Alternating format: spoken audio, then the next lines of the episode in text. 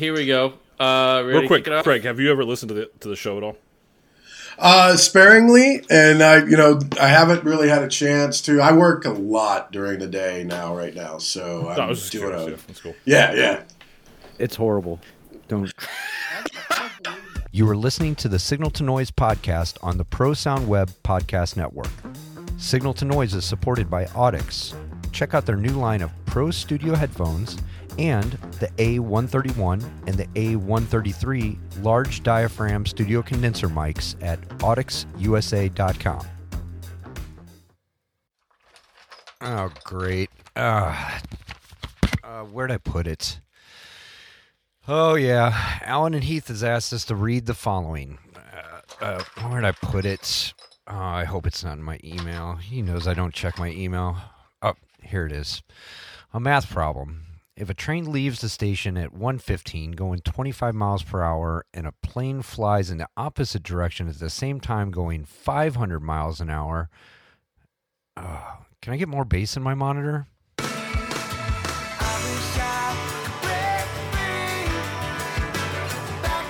Welcome back to the Signal to Noise podcast, Sound Web Podcast Network. My name is Michael Lawrence. I'm going to do the full intro, guys. I'm going to do the full one. I'm the technical editor of Pro Sound Web and Live Sound International. And as always, I'm joined by my co-host. Wait, hold on. Kyle. Don't, don't wait, skip wait, wait. over the fact that you work at Rational, too. Like, come on. What? It's not part of the yeah. podcast, though. Mm. What does it matter? It, it, yeah. Where you work. I work in a lot of places. All right. Kyle, Kyle Turnside. Hi, hello.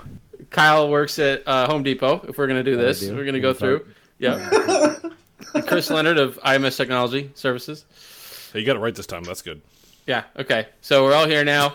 And uh, all right, fellas. So what what do you have, Chris? What do you got in arm's length? Arm's What's the coolest length. thing within arm's length to you? So I was cleaning out my uh, my closet yesterday. I have the indentured server paperwork from when my ancestors came over in eighteen oh six. Um Yeah, so he had to serve um, fifteen years. Um, so basically, my my uh, my ancestors, so this is mother and father and a five-year-old son. They signed over their five-year-old son as an indentured servant. He had to serve fifteen years. That was how they paid for their passage from Switzerland over to the U S. Um, he worked on for fifteen years on his uh, farm in New Jersey. And so this talks about like how the farmer that he signed over to, and that at the end of that tenure, that uh, he had to have uh, two years of schooling, um, and that he got two suits, one of which had to be new, um, and some some and twenty dollars. That's, that, that, that's the, the paperwork. Wow, that is the, that's way cooler than uh, what, what's the year on that? Uh, eighteen oh six, I think. Wow, that is really wow. neat. Yeah, Kyle, like what's the coolest thing you have within arm's length? Probably not uh, that cool. Went to Goodwill and got this. Um, Painting of Jesus. It's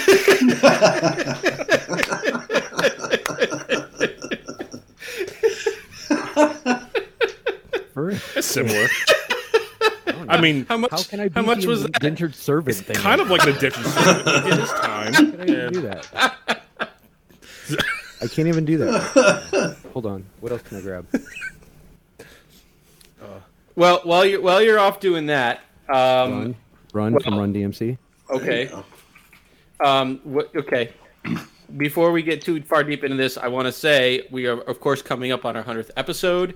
We are going to have a great time. Wait, wait, wait. We are going to hold wait, on. What? Nope, nope. Stop, what? stop. You what? didn't participate.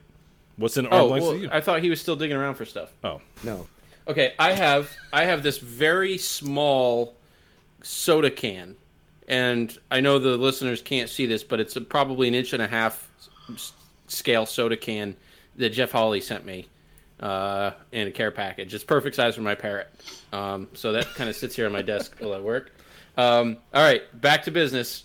hundredth episode's coming up. It's going to be a real big time. We have an exclusive uh, music performance by Mike Green. He's going to do some songs for us, uh, including a brand new original song that he's never premiered before. Awesome. So apparently we rank, which is pretty cool. Awesome. Um, and we got some awesome giveaways. Let's talk about these giveaways. We have... uh a amazing mic bundle from Audix, right? So you're going to get uh two A D X fifty-one pencil condenser mics, which are those are popular for drum overheads and stuff. Uh I five dynamic mic, which I'm a big fan of. D six kick mic, huge fan of that mic. I like, I like the D six coffee mug they have. Can that be part of the package? So cool. A thirty, you, you, don't, you don't win the package, Chris. It's somebody else. A thirty, one is an A one thirty-three large diaphragm studio condenser mic and a pair of A one fifty studio reference headphones, which are the, the cans that we use a lot here on the show, and I, I really like them. Uh, you know, and and they're they're they sound really darn good. I like them. Um, also, you can win an Alan and Heath S Q five mixing console. Pretty crazy. Uh, a, I want that. Whole, no, just channel I want that. Jeez. That's Craig, uh, it, Craig, if you go to signal to noise podcast dot com and enter your name in, yep. then you might win it. I'm eligible? Yeah. Can yeah, I can I enter as many times as I would like? Well, don't do that because then I have to go through and delete them all. So no, just damn it. But uh, shit. You're also eligible to win a copy of The Audio Expert by Ethan Weiner, technical edit by yours truly. I want to win, uh, Kyle. Signed. Oh. Signed by Ethan Weiner. Um, and also a uh, download of the album Restart by Mike Green and a Mike Green t-shirt and a signed copy of so that's some really cool prizes. Head on over to signal noise podcast dot com and click the button, enter. It's going to be a good time. Uh, and, of course, thanks to our sponsors for, for setting up those prizes. It's really cool stuff. Yeah, so awesome. What what happened to the thing where you were going to give away a date and go, go clean a house? You should do that. Uh, give away a date, but you get in their P A. Oh, that house, not, not like their home. Yeah. That'd be a cool thing, man. Hey, one of us will fly out to your show and tune your P A. Well, no, hold on. That's that's if night. You support us on Patreon for five thousand dollars a month. We'll yeah. Oh, oh yeah. one one of us will tune. You don't know who's going to come tune your P A, and you're going to get drastically different results depending on who shows up. So that's fun. Um, Our, our our guest on this episode is my great friend, uh, Craig Bosporter. Um, he, yeah, welcome to the show, Craig. Thank you for having Craig, me. Thank Craig you, thank has you. been uh, mixing. Uh, Craig, how long have you been mixing? You said nineteen eighty-eight you started mixing, right? eighty-eight I started mixing locally, started hitting the road in about ninety-one, and uh, internationally probably ninety-four. Three, I think it was the first. So I was five for context. Right? uh, Craig uh, has mixed a bunch of artists: Megadeth, Lamb of God, Machine Head, Hatebreed, Breaking Benjamin. I'm a big fan of Breaking Benjamin. Papa Roach, Seether, Seven Dust, Extreme, Rat, and most recently uh, Jason Bonham, Led Zeppelin Experience, uh, Body Count featuring Ice-T and Tanya Tucker. And I have had Uh, the pleasure of hanging out with Craig both at the Jason Bonham show and the Tanya Tucker show. We had a lot of fun. We're going to talk about good that times. tonight. Uh, Craig, thanks for being on the show, man. It's good to have you here. Dude, thank you guys for having me. Great to uh, be here. You're you're joining us from Nashville, right? Correct. Yeah, That's we're cool. watching uh, we're watching hurricane weather right now is what we're doing. Really? We got some really bad, yeah, man. We had some really bad rain, so we're in the second part of that, and then it's going to hit us again about uh, eleven o'clock tonight, so... Perfect. You just well, put the podcast in there right in between. Exactly. I won't. Lo- I shouldn't lose Wi-Fi right during this. so, so here's where I want to jump in, Craig. I mean, you've yep. been doing this for, I mean, quite literally as long as I've been alive, and yet you are always learning stuff. You're you're taking courses and you're getting trained. And I mean, you call me up and we talk about, you know, drum sounds and mic technique, and you are always saying like, how can I improve? How can I learn new tricks? And I think that's really cool, man. So like, what drives you to keep improving your skill set? I love what I do. I, there's nothing in this world that I enjoy more than the drop of the lights and me hitting that intro when the hair stands up on my arms, even after all these years, you know, and then that first note, you know, that, that count off into that first note. And it's just when you know you're in the pocket and you feel it, there's nothing like it, man. It's as good as sex, if not better, if you ask me. But that's my opinion, you know, but, but, and, and, and I mean, the other thing is too, what the, the really keeps me going is the technology, the changes that have happened over the years. I mean, believe me, I fucking did not want to go digital, did not. And we talked about that Sounds of the Underground tour. Billy Head was who convinced me to not have an H three thousand in front of house and have a Digico S D five. So I was like, well, fucker, as soon as this thing goes down, that H three is coming to me. Figure out what you can do for these twelve bands on your own. I don't give a shit. So, uh, you know, and, and I'll be honest with you. Uh, it, it took me a minute, but, you know, I came around. Um, I still, I still try to mix, even digitally, you know, as minimal. Less is less is more. Um, I try to stay as analog as I can. D S P now. I did get into that. I did get into that. Oh my God! I've got all these plugins, and I can do all this shit, and I can get this chain going, and I can side chain this to the fucking thing over here, and bring it back to this to a subgroup, and blah blah blah. And I lost myself, and it got weird, and I didn't like that. So for me, I experimented with that because it was where everything was going, but I brought myself back to the, the you know, my roots, let's say. Now, there are a couple of bands, don't get me wrong, where I do have to get a little crazy with some plugins, but I have some basic ones that I like to use. But it's also about just staying current, man. You know, these kids are coming out of schools left and right, you know, and they're learning all the shit that I'm having to keep up with. You know, like, I, they didn't have computers when I was in high school. I'm just telling you. So, like, look, straight up, no shit. When I started doing this as a tour manager, I had handwritten books, bro. Handwritten books, and we would go to the Flying J every night after a show, and Take we would. I would call shit. the numbers. Yep. And call the numbers in a fucking payphone and leave them on an answering machine and fax the merch numbers wow. in. Wow. That's where I come from. You know what I'm saying? So me coming into this world was a huge step. Well, I, well, and I'm not the most technical dude in the world. I, I'll tell you straight out right now. You know, I'm not. And that's why I continuously ask questions. And that's why I continuously take courses. And I'm not afraid to ask a younger dude some technical shit that I don't know. Because you know what? That dude might actually be able to teach me something or a trick that I can adapt to what I'm already doing or bring into my world, you know, so why would I not want that? Not only that, if you if you stop learning, just stop. Yeah. Yeah. Just stop. Stop and get out of my business, go away, so that I can go past you and you're not holding me back.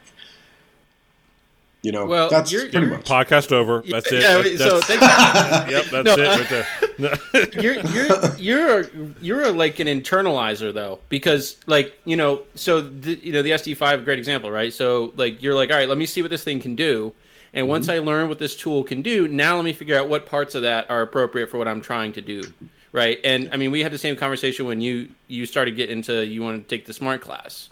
Yes. You know, it was, let's learn what this software can do. And then, I mean, we talked a lot about, okay, well, what do you need it to do? You know, it does a bunch of stuff, but you're looking for very specific things. Yeah. So let me grab little bits out of the capability of these tools and make them work for me. And I think that's really cool, man. Well, I mean, why wouldn't you? Why, why would you, you know, you don't have to know everything.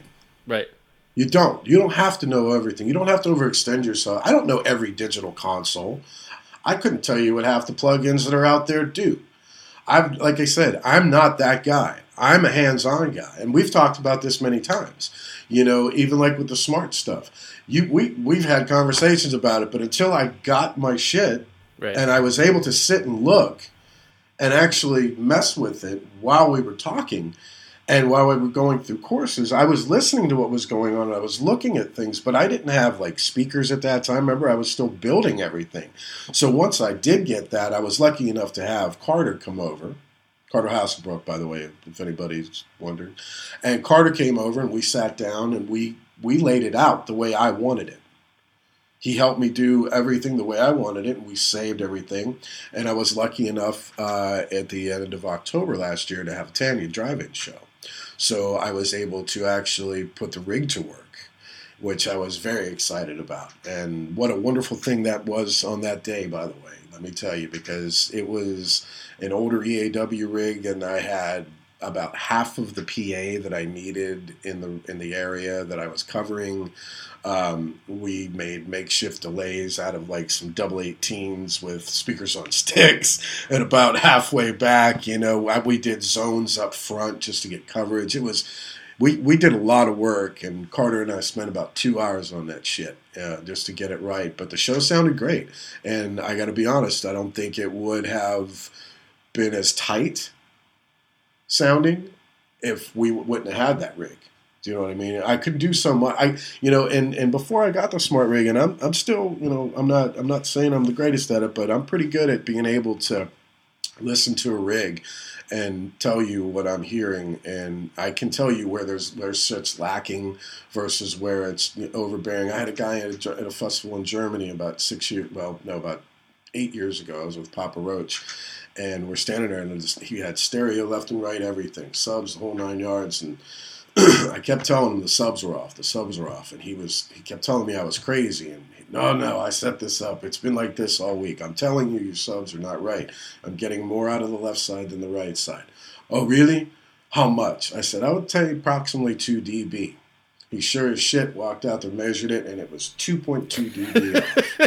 He came back and apologized to me, and he remembered me three years later when I came back and brought that all that up, you know. So, I mean, I'm fortunate enough, what I'm getting to with that is I'm fortunate enough with, after all these years as well, to be able to have the hearing retention that I've, I've kept. And that I, that I, I wear earplugs all the time. If I, if I'm, if, and if I'm in the room and there's another band playing, or even in between bands, I'm usually wearing earplugs because, you know, I don't want that. You know, I mean, I've I've lost a little bit on the top end, as everybody does over the years. I'm fifty-three now, you know, but uh, my my hearing tests are pretty consistent and they're pretty damn good for for the for all the years of my metal I was gonna say, history. That, that's, with with acts like Megadeth yeah. and Machine Head, I mean, that's not a, a small feat to still have. Good, Yeah, yeah Hatebreed in a five hundred cap room is probably way louder than Megadeth in an arena. Absolutely, just yeah. on stage, just on yeah. stage, you know. So, so I got to ask this, and Tanya Tanya Tucker's kind of a it's kind of an outlier on that list in terms of genre. Well, why well, are we getting away from metal already? No, so, from it. I'm talking about it right now. Listening back on in a minute. No, so, so Michael sent this list over, and what I love playing the game of when we look at artists that people work with is like one of these is not like the other, and that was what I wanted to say about the Tanya Tucker or uh, Tanya Tucker, sorry, um, Tanya uh, Tanya Tucker. Like, uh, you know, it's pretty much a straight up metal list, and then this, you know, Dolly Parton-esque country style act, you know, that's mm-hmm. got to be such a departure from what you're used to.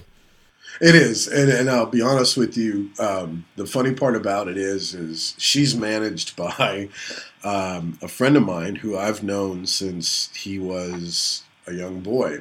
Uh, his dad, Gary Garner, Gaza, who worked with Slipknot for many, many, many, many, many years as a production manager, is one of the people that I learned from coming up, and I respect very much. And uh, James, his son, is Tanya's manager. And last year, I get a phone call, or I get a, I get a D M. That's what I was, a Facebook D M. He's like, "Hey, mate, what you got going on?" They're English, of course. "What you got going on for twenty twenty?" And I'm like, I'm like. I'm like, "Hey, man, what's going on? I talked to you in a minute." I was like, "Not much. What's going on?" He goes, "Tanya Tucker." And I was like, fuck yeah. What's the deal? I mean, because here's here's the, here's the thing. You know, I, I'm used to touring for nine to eleven months a year in metal. You know, that's and, and nobody has, you know, retainers or pays salaries. So you, you, you got to work. You got to work to make money. And I've been doing that. I've done that for a long time. And like I was saying, I'm fifty-three. I became a grandfather last summer. Congratulations. You know, I, I thank you very much. I don't want to f- work fucking eleven months anymore. I would love the fact that I am now on salary with T. Uh, well, not right now. Of course, nobody's on salary. But sure. When we work, I'm on salary with her.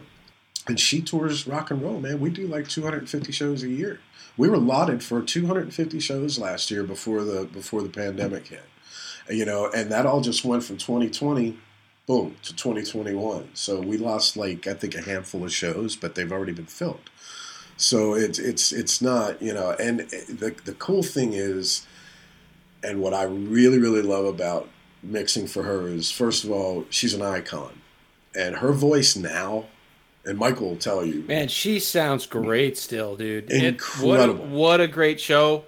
Great band. Oh. It was just a, the crowd loved it. That was that was a great time, man. I really enjoyed myself. It, it, it's just and it's such a great it's such a it's so fun to mix because there's air in between notes. Yep. It's not metal. You know what I'm saying? Like we have a six-piece band. I've got two utility guys, for fuck's sake. You know, and, and two backup singers, a, a girl backup singers, but my, everybody in my band sings. So I've got eight backing vocals in addition to her, you know, and it's just, it is, it's a complete departure from metal. and I've just been enjoying the shit out of it. And it, it allows me, I have more home time. I'm able to hang out with my granddaughter, my wife, my dogs, you know, it's just, and that that's big for me right now, you know, and if I can maintain that, that's great. Ice doesn't tour, you know, heavy with Body Count, uh, but there isn't, the new record is out and the plan is to hit it pretty hard. So um, we'll see what happens there. You know, Jason, I don't know what he's going to do anytime soon. That's another departure for me as well, to mixing Zeppelin. You know, Michael was there for that too. And, it, you know, that's something that was a completely different approach for me because I had to go back to sixties with them. Because so, funny story about that. We were, yeah. I won't say where we were, uh, but it's, it's a difficult venue. Um, yeah. And, you know, it, it's near my house, so a lot of times I'm out there seeing whoever's yes. in town that week, and, and a lot of people struggle in that room. Um, the, the sub behavior is, is unpleasant, shall we say. So bad. So there was this like really terrible forty-five hertz thing happening. And, um, you know, it, I'm watching Yak and, and Carter just, just fight it, you know, and, and, and it was just one of those days they're just fighting it. And, uh, you're like, you know what, man, turn the subs off. I don't need them. You're like, there's nothing under fifty hertz on those Zeppelin records anyway. I don't need to turn this shit off. Like, yep. just, uh, just, just turn the fucking shit off. And it was fine. It was fine, you know, it just, and there's really not. And I mean, even like the kick drum, you know, like Jason told me what he wanted to hear out of that kit. What, I mean, we went through the, the evolution of the banjo drum kits, the different sizes, the mics, everything. Probably the most iconic rock drum sound of all time. And you know I, I, mean? I and I was tasked with his son, right, telling me what he wanted to hear. So there you go. You know, and it was amazing time learning that and being able to do that. Gates were non-existent on that kit. And, you know, that twenty-four by sixteen kick drum with a Beta fifty-two inside sealed heads. Oh, wow. Yeah, so go there with me. So I'm, I'm curious. I haven't seen um, yeah. that show.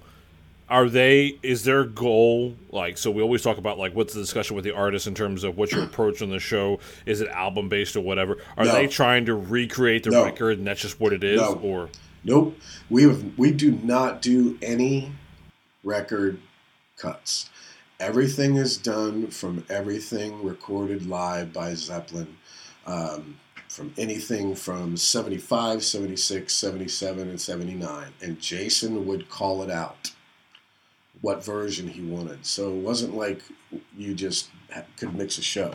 I had to know the different live vocal cues, guitar shit, drum fills, all that stuff. It was all different, you know, and and and none of it is like the records at all. It's all, all the live versions are completely different. So it was, and that was another thing that was great, you know, and it, we had two days of rehearsals. That was it. And I had Jason for about a, about two hours for those rehearsals. And then it was, let's go hit the road. And I, you know, one, one conversation as well during that time. And so he told me what he wanted. He let me hear in my headphones what I, what he wanted to hear. And I just built that, you know, and went for it. You know, Jimmy's guy, Mister Jimmy, he plays exactly the same rig. It's, it's, Marshall J C M eight hundreds with the high watt, and we have, you know, the, the, the acoustic setup is the same. We have the old custom rig for the, our bass player. You know, it's it's all very much what it what they played. You know, guitars, everything is exactly what they had, and it was up to me and our techs to make sure that that representation was kept at the highest level. Because for him, it's honoring his dad. Excuse me. It's not a tribute band in any way, shape, or form. Mm. It's honoring his father. You know, and in a normal setting with uh, his, we would have a massive video wall. And he would have all this trilogy going on of him as a boy, showing him with his dad up to the time of his dad's passing, and the whole, you know, anthology of Led Zeppelin until it was finished and all that kind of stuff. So a lot goes into it, you know. And that, but again, that's a huge departure, just like Tanya was for me from the metal. So yeah, that was it was something I had to settle into. Drum sound, first thing. Had to lose a little bit of the five K. Had to, had to reel that back in, you know, soften things up a little bit, get used to the white-coated heads versus the pinstripes, things like that, you know. So there, there, there is. There's a, there's a, there's a little bit of a, a adaptation, I guess, and, and and just, but keeping it your own. That's the one thing I, I, I tried to do above and beyond, is keep it me, my mix, you know, distinctive. Yep. So, you know, speaking of drums, one of the things I wanted to talk about, given the list of metal acts, um, I want to talk about triggers. Um, hate them. Especially, I hate them. What'd you say? Fucking hate them. Fucking hate them. You hate them, but fucking I'm hate them. Positive in this list of acts, there had to have been. Unfortunately, yes. Yes. So, but all right. So I want to get. But into But they were they they were never sing, They were never just triggers. It was always blended. Well, I, that's where I wanted to go. Was a so. Um, what were some of the trigger samples like? I know at least in a lot of this metal stuff, it's all attack, you know, um, and so that's half the reason why we have triggers. So you have this, you know, double pedal kick, you know, you got to have all that click going on. So talk about what your experience was with triggers, how that blend actually works with some of the live mics. You know, triggers. Um, so I've triggered you. Here's the deal, as far as I'm concerned with triggers. Um, you know, if your drums are tuned properly, and your drummer is solid, you should be able to get your drums in the mix no matter how fast it's played. Just like they tried to tell me when I was doing Morbid Angel, oh, you could you can't get a bass in, in death metal. It's all guitars and kick drums. Bullshit. I work the bass in every time. It's you can do it. You might it might take a little work, but you can do it. So, yes, I've dealt with triggers over the years. Um, Machine Head was triggered kick drums and toms and snare when I got there, and I got them off. I got Dave off of the triggered toms and snare just onto the kick drums, but I blended those with ninety-ones. Uh, it was about a seventy thirty blend, mic to trigger, to be quite honest, because Dave's a solid drummer, and he didn't need all that shit, and it actually made him play better. He told me that. Because he had to be more aware mm. and, uh, you know what I'm saying? Yeah. And more accurate, things like that. And, you know, just like, you know, it, it, some guys need it, some guys don't. Um, you know, I, I, I if you have, I, I don't have an issue with blending a ninety-one and a D six and getting enough attack out of a kick drum to, to be able to hit it at two hundred fifty B P M. I don't, and I've proved that over the years. Some guys rely on that. They're, they're, it's a crutch for them. They don't feel comfortable unless they have it. Um, you know, if a guy needs that and, and he wants that, then keep keep it in the ears or keep it on stage. You know, I, I, I, I'll tank it out front, but don't expect me to use it yeah. unless I absolutely need it. I'm curious because you probably have a better perspective this, on this than many who are around now. When did the influence of triggers come in, and what influenced that? So was that artist-driven? Was that front-of-house engineer-driven? What what drove it to the point where, like, hey, we have to use triggers? What because uh, you were, uh, I, I imagine. Early. Yeah.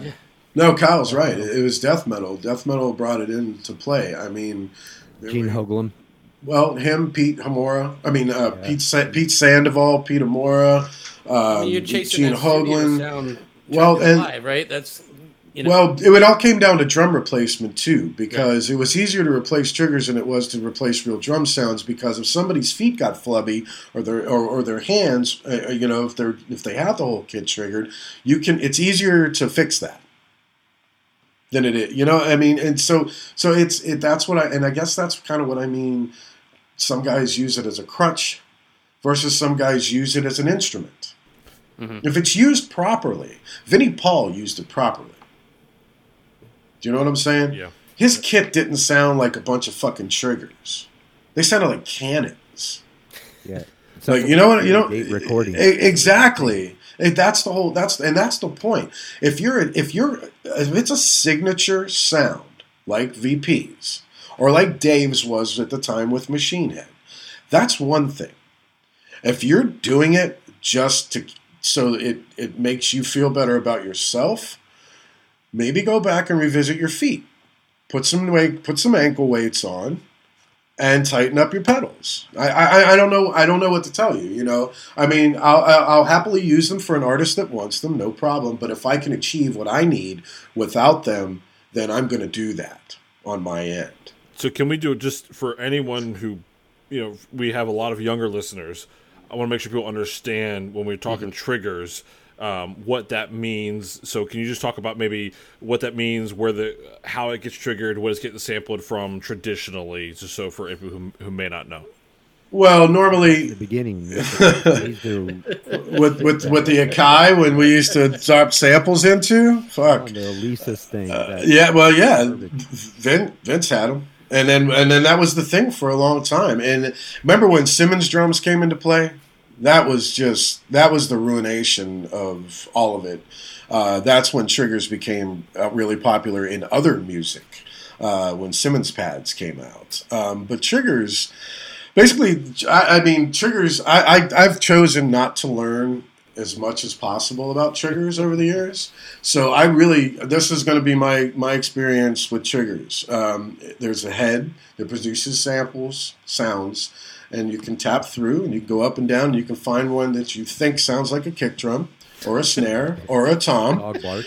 and then and or a clap, or or or a window breaking, or whatever you feel the need to have, and you can assign that to a channel, and you can take your quarter inch cable to quarter inch cable or X L R, and you can mount your trigger on the drum shell, and it's on the head. It attaches to the head and the shell, and you don't want to crank it down because then it's too tight and it won't work properly. So then you've got that going for you too with triggers.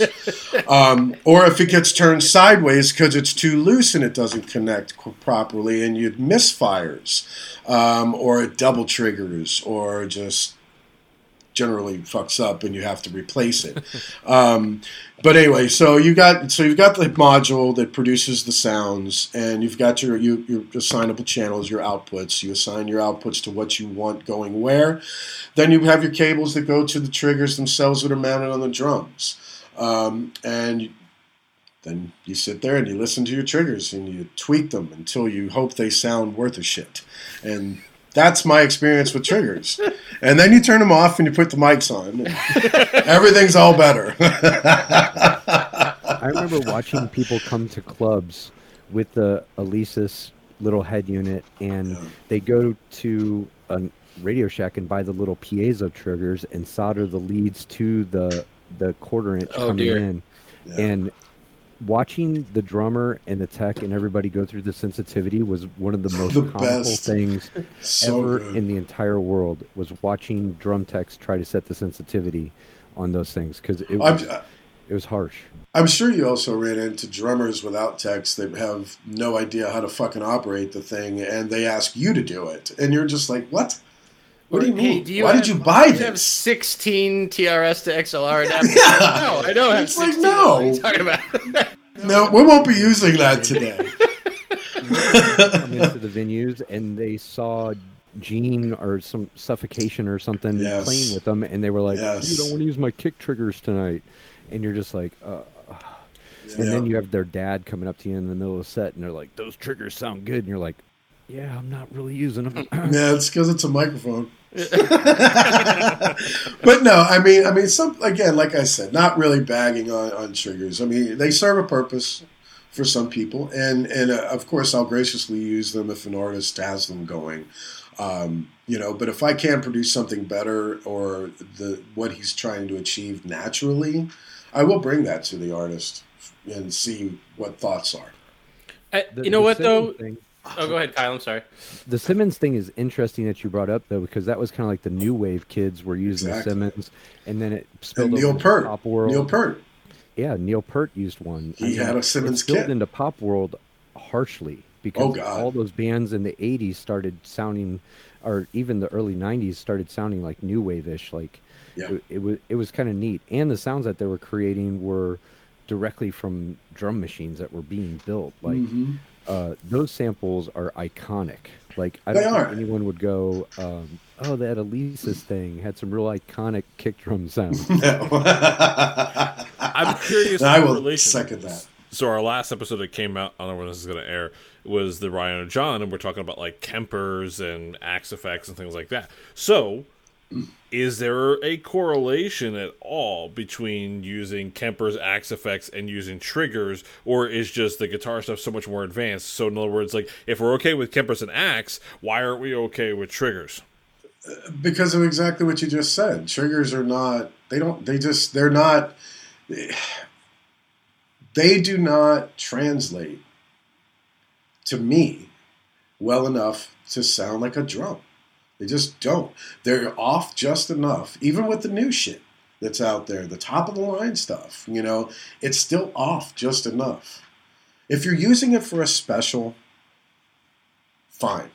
But to use it all over your kits, I don't, unless it's something that, again, you're going for, I don't. And is that purely because you think the the quality of response and the samples that are there don't equal up to where we've gotten technology-wise from like a Kemper or Axe Effects? Oh, absolutely. I, I, I think, well, I mean, here's the th- my thing with Kempers and Axe Effects too. They sound great, and a lot of people like them, but for me, I still miss that oof, oof of a speaker. You know what I'm yeah. saying? That little, that little... that you hear after the note. You still miss that. Now, the only close way to get that, and we did it with Machine Head, was we put um, um, U five, Avalon U fives in line, two, the two compressors, and they it just kind of gave it that. That's funny, putting tubes. The, the D Is. yeah. because, because it gave me a little bit of warmth back, and that was the thing, which was what I missed, you know. So I, I don't think that I don't think that samples will ever replace organic sounds. I don't I don't I don't I mean they're very close. Don't get me wrong. I'm not saying and again, not saying they don't serve a purpose. They do. It's just uh, I'm old, I guess. you know, and I again again the, it's it's I liked I, I you know, my theory and the way I was taught was shit in, shit out. You got shit tones, I can't do anything with that. I can only tweak it. You know, a turd only goes so far until it turns white and falls apart. You know, and, and, and you know, if you can, t- so, so tune, tune your shit properly. You know, if you, if you give me a well-tuned kit and, and, and a, and a, and a really nice sounding rig, I can work with that. I'm, I can always make that work. You know what I'm saying? It, it, it's not an issue, but if you're if you're cranking the shit out of your snare head and you don't tune your bottom heads or your you know your batter heads just all beat the shit and back, you know things like that, I can't fix broken. Well, I think about what we talked about when we had Chris Mitchell on the show from Humphreys McGee, um, and he said like, you love know, that guy. The, yeah, and he says, uh, well, if the snare sound's not working, we change the snare. Yeah, you know, like that's that's. I mean, if you got to change exactly, if you got to change a snare, change a snare. But that's my whole point. You know, like in the afternoon, we should know whether or not we have to change heads, right? You know, or or if tubes are going bad and we need to redo that today or whatever. You know, you, you should know that before you even get to the point where you're putting shit through P A. You know, but a lot of guys, you know, they do it their way, and that's how it is. And okay, well, if you're going to be that way, then I can only do so much for you. I want to talk about when your support act, um, mm-hmm. your working relationship with the system tech changes a little bit because yep. you, you kind of have to work around what the headliner wants. Now, when you have a great tech like Carter, you know, I'm, I'm sure Carter does what he can to, to keep you comfortable, but can you talk about that a little bit? Well, that tour, that, I mean, that tour was, I would do that tour every year for the rest of my fucking life if I could with Yak and Carter because that was the most comfortable front of house I've ever had in my career, to be quite honest with you. Um, my initial conversations with Yak, we, you know, we talked. He turned me on to some things.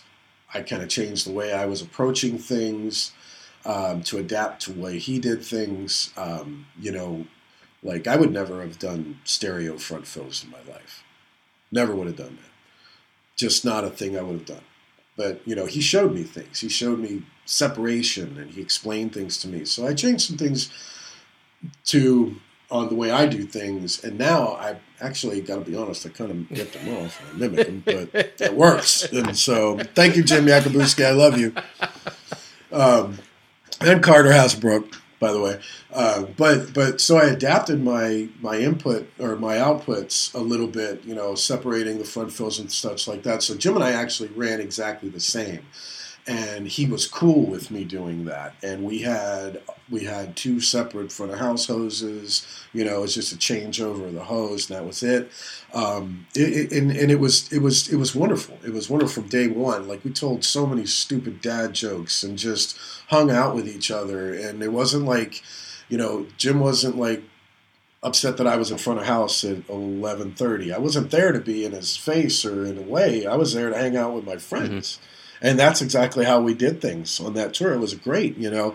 Um, a lot of times there are there are tours I've done in the past where, you know, I won't name any names, but there's a very large act that uh, I was a support act for, and there was a whole lot of speakers in the in the area. It was like um, forty-eight subs, uh, I think there was one hundred two top boxes and thirty-two front fills there, but this was kind of in the in a in a different setting. But um, out of all that, I got ten subs, thirty-six tops, and no fills, and had a ninety-nine dB limit.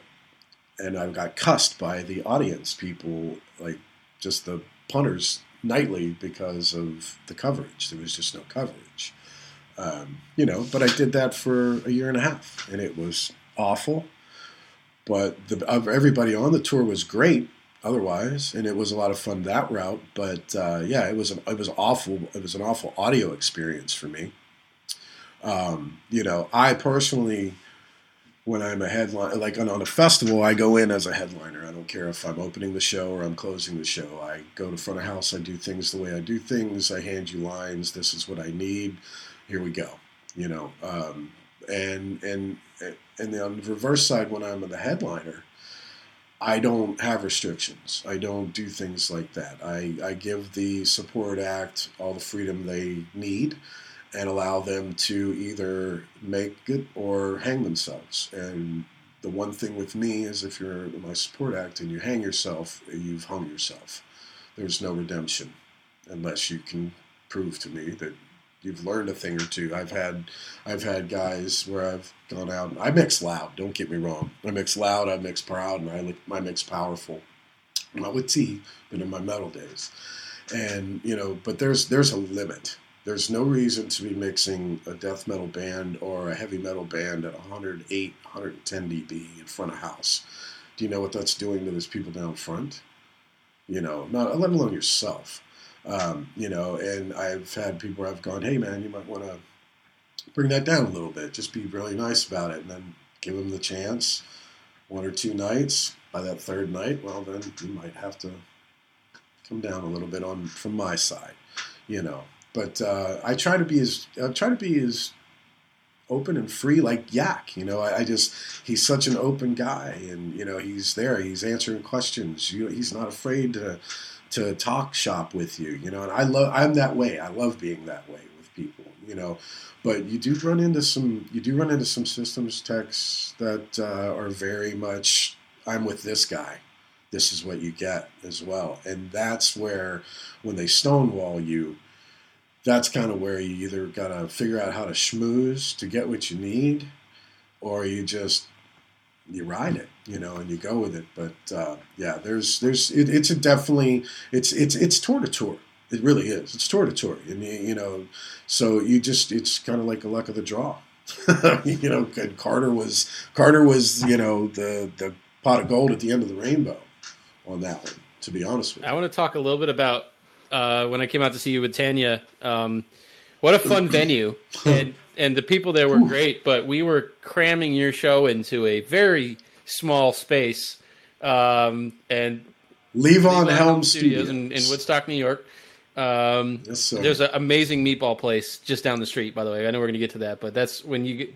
You dude, told me about that. Oh, I didn't man, get to it's go. Sharky's is phenomenal, phenomenal. But um, crazy mixed position, you know, kind of wrestling your, your C L five up a up a Oof. flight of stairs. And the thing that we were talking a lot about that day was that, you know, how does what you are hearing at mix position translate oh, everywhere else. And we, yes. you know, that was something that we spent a lot of time on, trying to get you comfortable, and and me running around like a crazy person trying to see how what you were doing is comparing, you know, they had these other fill zones behind the stages, and then they had, so, um, everywhere. You know, is that, that's obviously a challenge, but you don't always have a second set of ears to run around the place no. and to listen to zones. And, um, you know, so, and, and I've said it before on the show, but it's, it's worth saying, you know, we're in a situation there where we did a little shading, we did a little timing on, on the system, and the house mm-hmm. was great, helping us do what we wanted to do with it. But,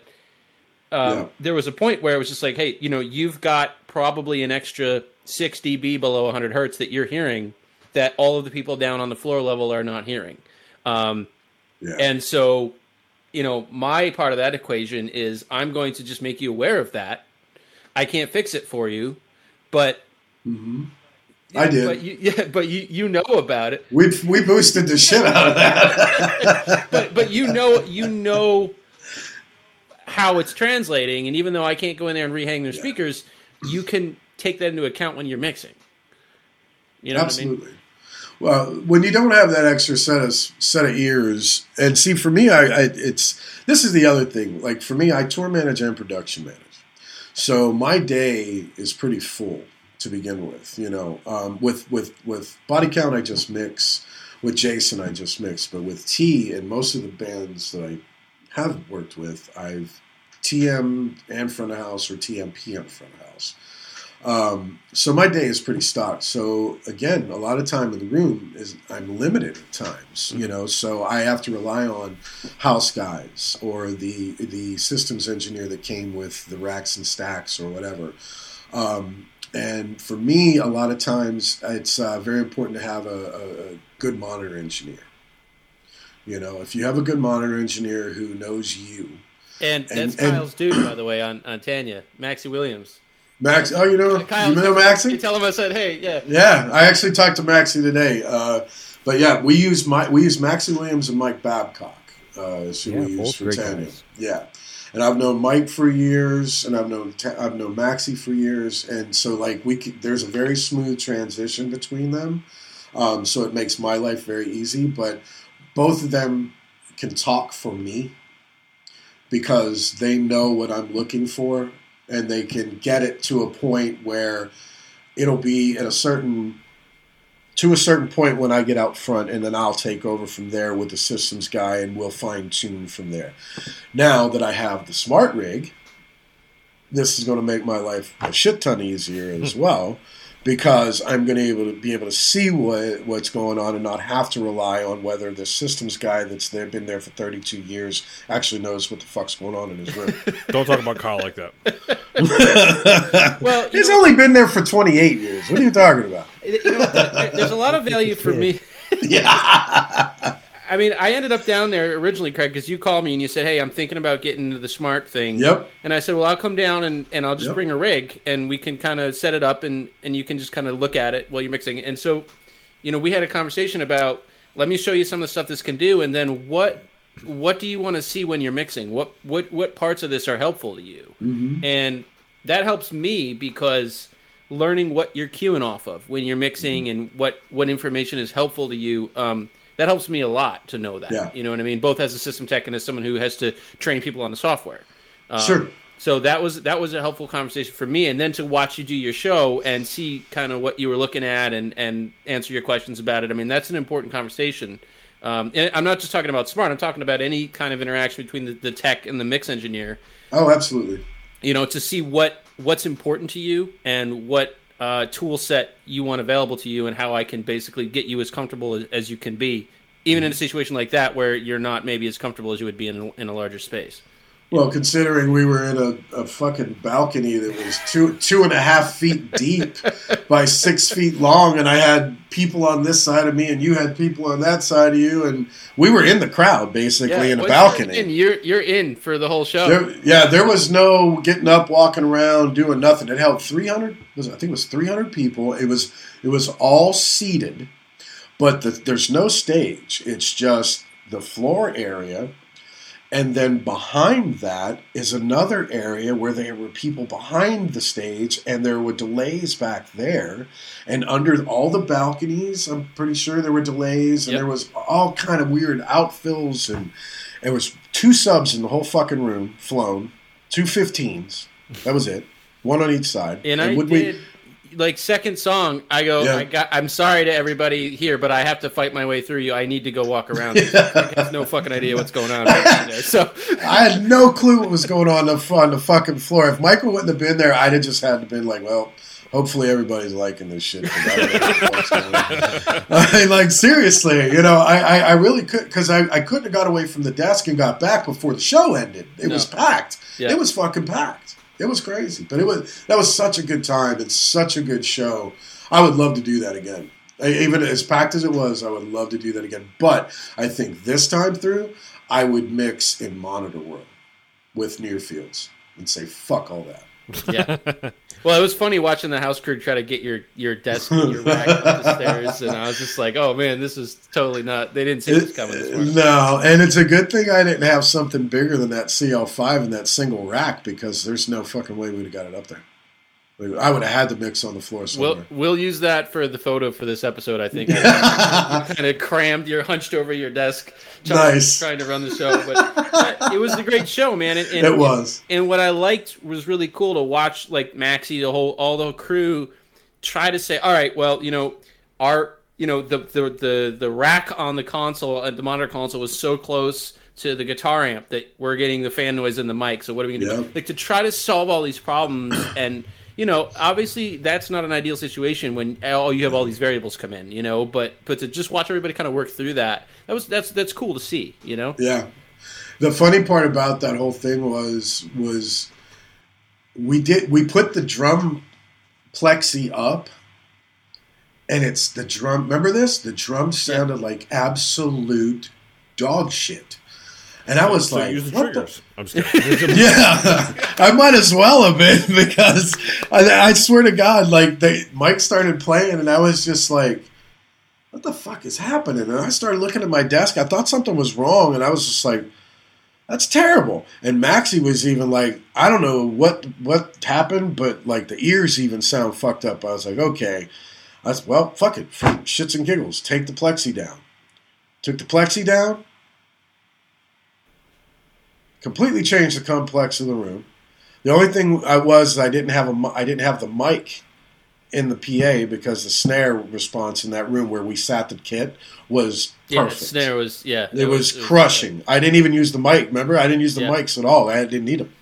So that and that's the only thing mixing, missing from the recording. just, I got ambient snare. That's it. But yeah, man, it, it was a crazy room, and and definitely not, definitely not. easy at all, you know. But that's, you know what, I like to say oftentimes that, you know, touring for me, and particularly from a system engineer point of view, my job is to eliminate variables, mm-hmm. right, to give you consistency. Mm-hmm. Um, and so those are kind of like, I don't want to do that show every day, but no. you like those. You like to kind of say, all right, how do we, and, you know, we, I mean, you and I, we were, we tried basically everything we could think of. We were doing some shading. We were doing some timing. We were changing mics. You were going through your effects on your desk. I mean, we mm-hmm. really were kind of scratching our heads to, like, how do we get this to work, you know? And th- that's that's a good time. Like, we started talking off the beginning. You know, I don't I don't need to know. Uh, I don't need to use all the tricks on this desk, but I need to know what it can do. So when I end up in a situation like this, I have a tool available to deal with it. You know? Exactly. You you have an A and a B plan. You know, you have a backup. You know, that's that, that that's the whole thing. Just it, it's in that room, you know, and I don't think we saved that file after the show, you know, because I did make quite a few changes. But but I mean, you know, it's it's what it is. You adapt, and, and it's great when you have a good friend like Michael to be there and hang out and share that experience with you, because you can bounce shit off of each other and just, you know, really play with stuff. And at the, at one point, it got to the point where we were both just like, fuck it, what's the difference? Let's just try this. Yep. What's, you know, what would you, if it don't work, we just put it back. Fuck it. You know what I mean? It's just, What's the worst thing that could happen? You know, seriously. So yeah, that was. It's just that was a that was a lot of. But fun you're not afraid time. to jump in and try some stuff, and I think that's an important lesson because I've worked with a lot of front of house engineers that this is what I'm doing and I'm not changing it, and so you go do something in your processing to make this work. And you know, obviously, I'm going to do my best for you, but it's better when we can say, well, you know, what are our options here? And let's look at what we can do to, to improve this. And you're not afraid to try some stuff. That's that's. But it, isn't that a part of learning? Absolutely. And, and, and continuing to learn, because again, like I was saying, man, you know, I've also had those days where I've gone into a, a guy's house where they do a lot of D J shit, and they'll have this crazy processing. House of Blues in Boston, perfect example. They got this crazy, like, high pass on their top boxes and this slope on the subs and all this weird shit. And I walked in and it just didn't sound right. I was there with Seether and it just didn't sound right. I didn't have the balls I was looking for. It was mid- big gaps in the low mids. And I'm like, you got fifteens flown in here. How do you have these big, massive gaps? And he showed me his processing. And I was like, bro, can we just take everything to factory settings and just give me my own page and let me do what I need to do? And if you're not happy and you don't like what I've done, then we'll go right back to what you need, what what you have. And he was like, okay, man, let's let's try it. So he did it, everything I needed him to do. I went through, I E Q'd the room. He checked everything. He was everything looked good on his processing. And I had my drum tech go up and hit my kick drum. I had him hit the kick drum, and then I had him hit the kick with the two floors at the same time. And I said, now, if, if are you good with that? And he goes, man, you got headroom for days. I said, so you're good with that? Exactly. I was like, so you're saying you saying you're cool? He's like, he's like, yeah, we're good, man. He's like, thank you so much for not being a dick, blah blah blah. And that's the other thing, you know, you, you, you, your attitude. You know, you don't don't be a dick. Listen, you know, I know a lot of dudes my age that don't do that. Mm-hmm. And they don't want to hear what anybody has to say. And I, I mean, I get it. Whatever. You're in your world. That's fine. But when you, you know, when you get your ass torched by some kid who's willing to fucking, you know, open his ears and shut his mouth for five minutes and learn a trick or two, and you get you get smoked on a daily basis by this kid, don't be upset about it, because you you put yourself in this position. Mm-hmm. You know, nobody made you you but you. Period. So, yeah, I'll learn everything I can from anybody that I have any respect for. I will always ask questions. I will always try to learn.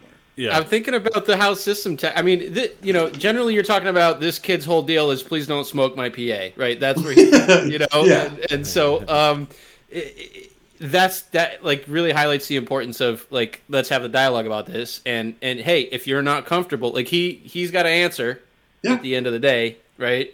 For if you blow it up, he's getting torched, not you. So, so yeah. that's that conversation is really important. Like, hey, you know, if you're not comfortable, let's talk about it and see what we can do. But like, and then I'm gonna go like, okay, yeah, let's see, what, let's let's let's see what we can do because I know that you're not hanging me out to dry now, and we're gonna work on it together. And that's an important thing. And so, you know, it's the whole you catch more. What did you catch more fly, bees with? I don't even know. How about you catch more fly, more flies with sugar than you do with shit. Yeah, there you go. That's yeah, what okay. it is. But and that's just it. Like if I walk into somebody's house and they're telling me that they're overpowered, but they have a lacking sub, but plenty of top end, I'm not gonna ask them to keep turning up the subs. I'm gonna ask them to turn the top end down so we get a fucking nice little round ball of sound, and we'll figure it out from there. You know, if I have to ask my guys to turn down on stage, I'll try.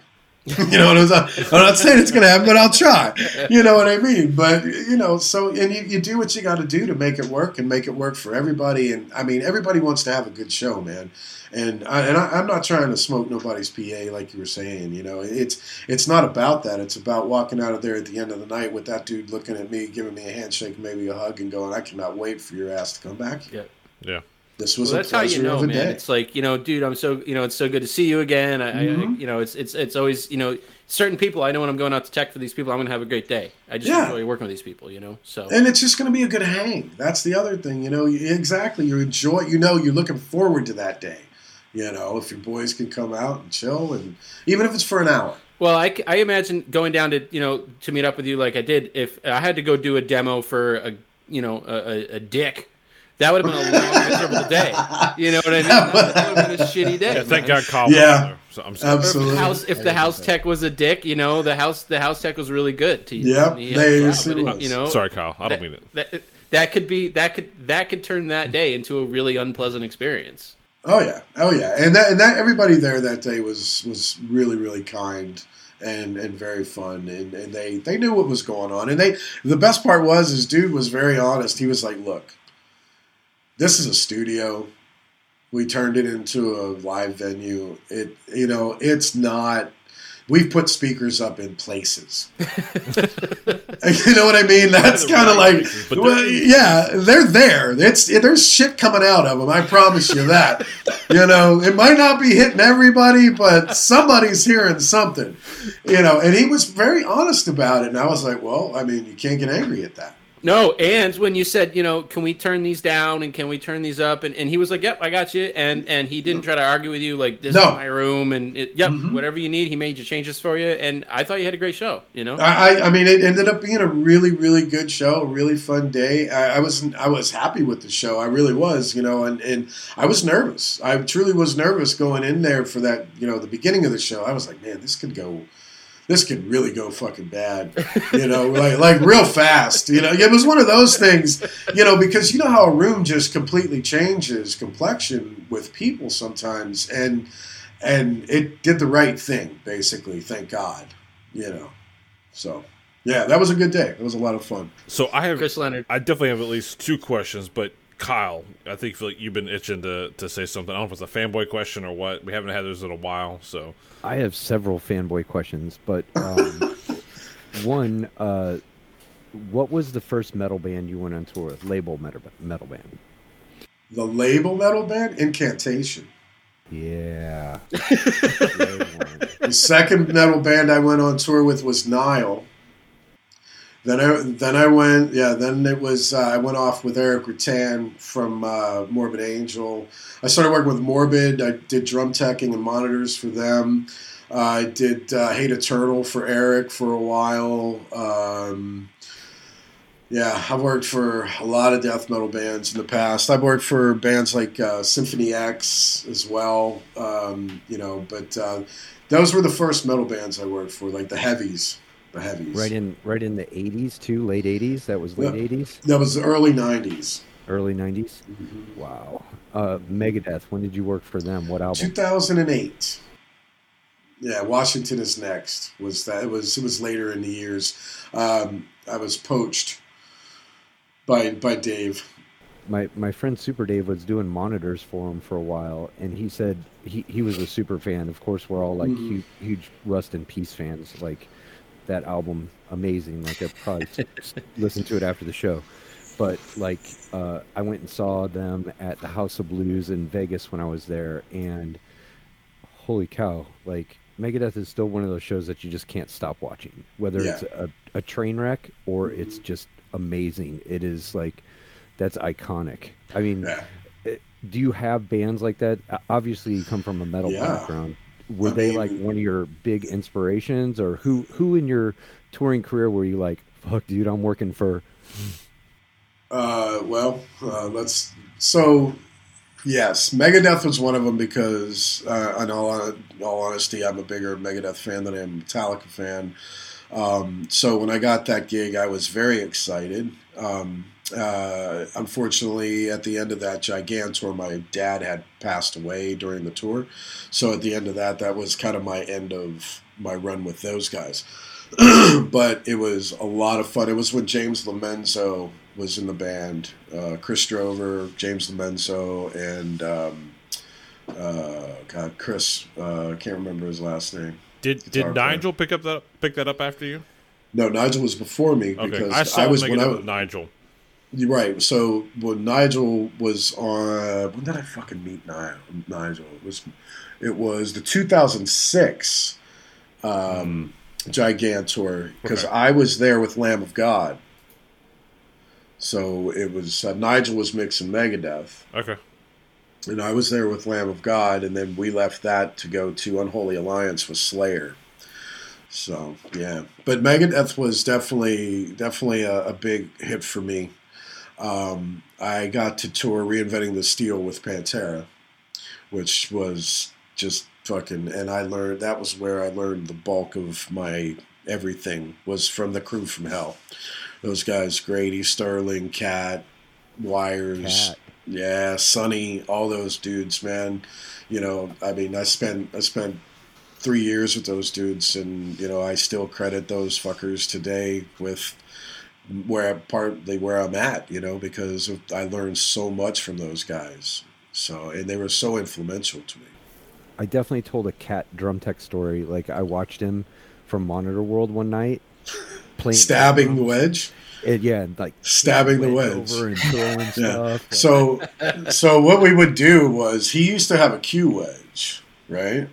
But he would get so fucking out of hand and just fucking railed, just out of his mind, that he would take drumsticks and just start stabbing the fucking speakers, and he would pick it up by the cable and sling it and fucking throw it. Yep. Like, it was crazy, dude. It was so. What ended, what ended up happening was, like, oh yeah, until he gets hammered all day, and then, until he gets hammered. Showtime, it's on.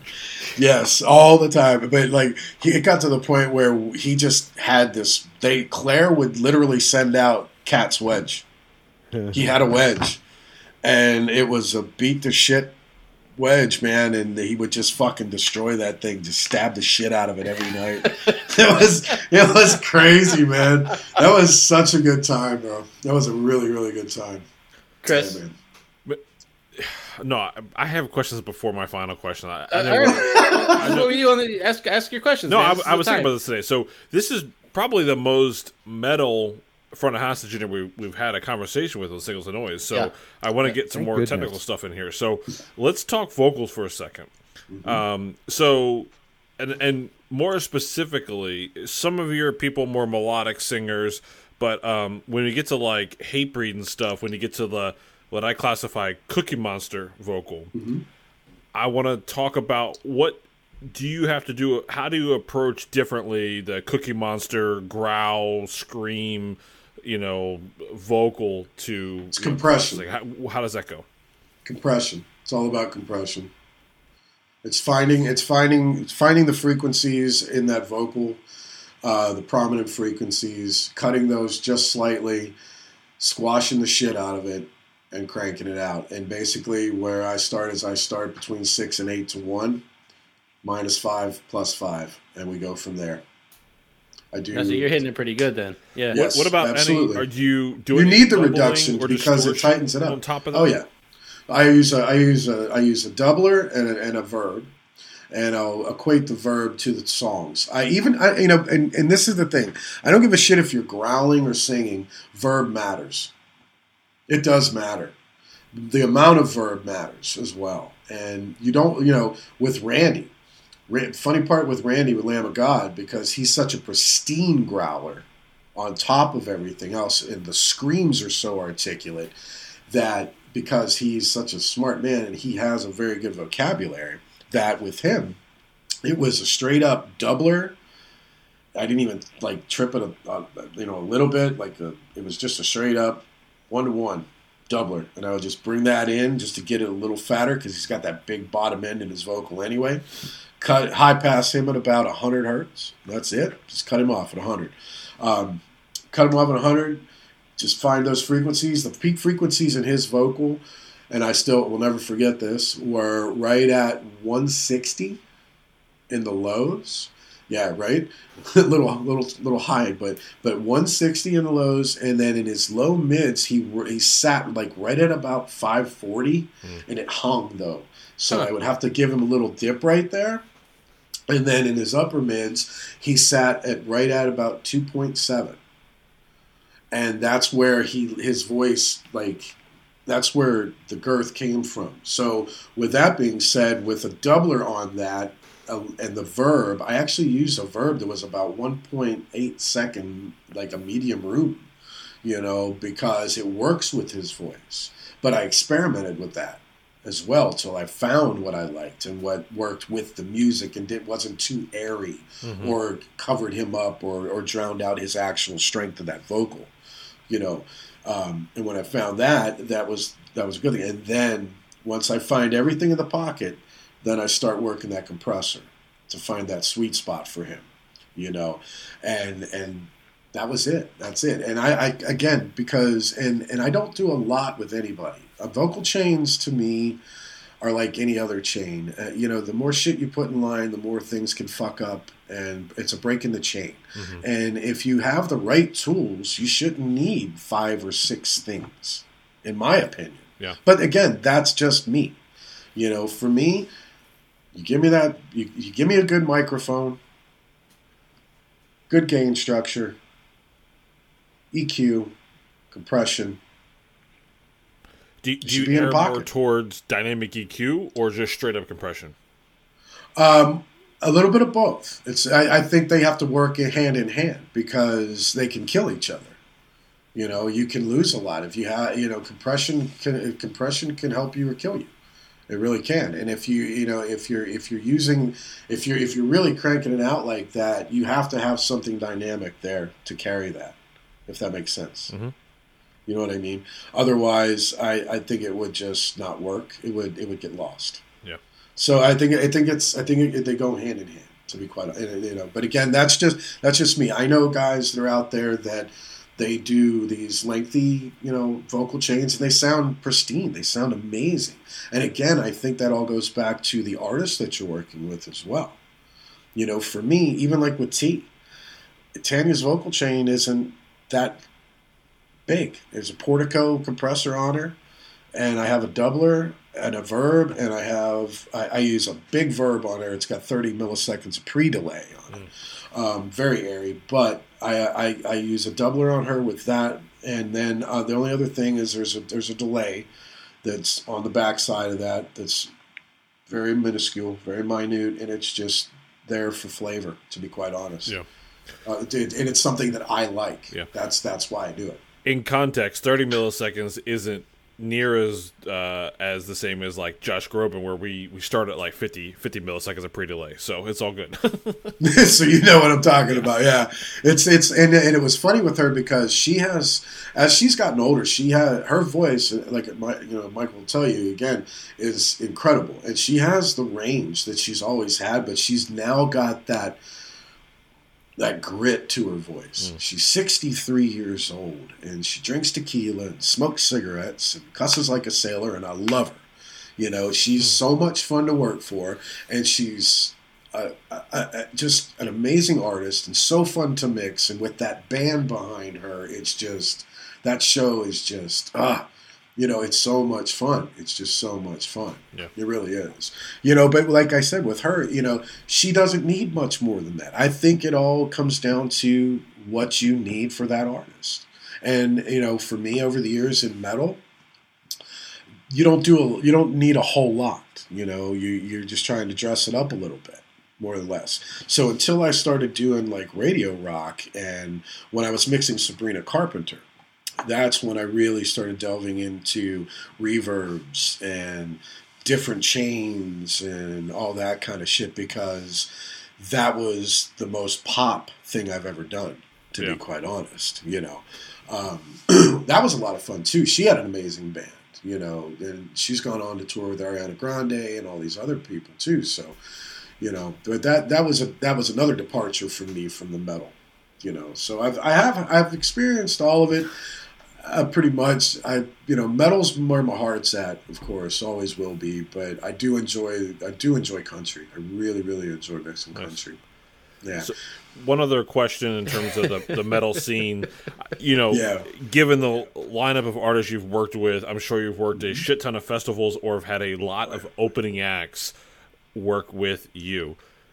What are maybe one or two very common mistakes you see up-and-coming engineers make in the metal scene with acts that they're not, um, yeah, just, or just not just the acts themselves, just they're up-and-coming metal mixing artists. There has to be some common threads you maybe see of the of problems you see on up-and-coming engineers in that scene.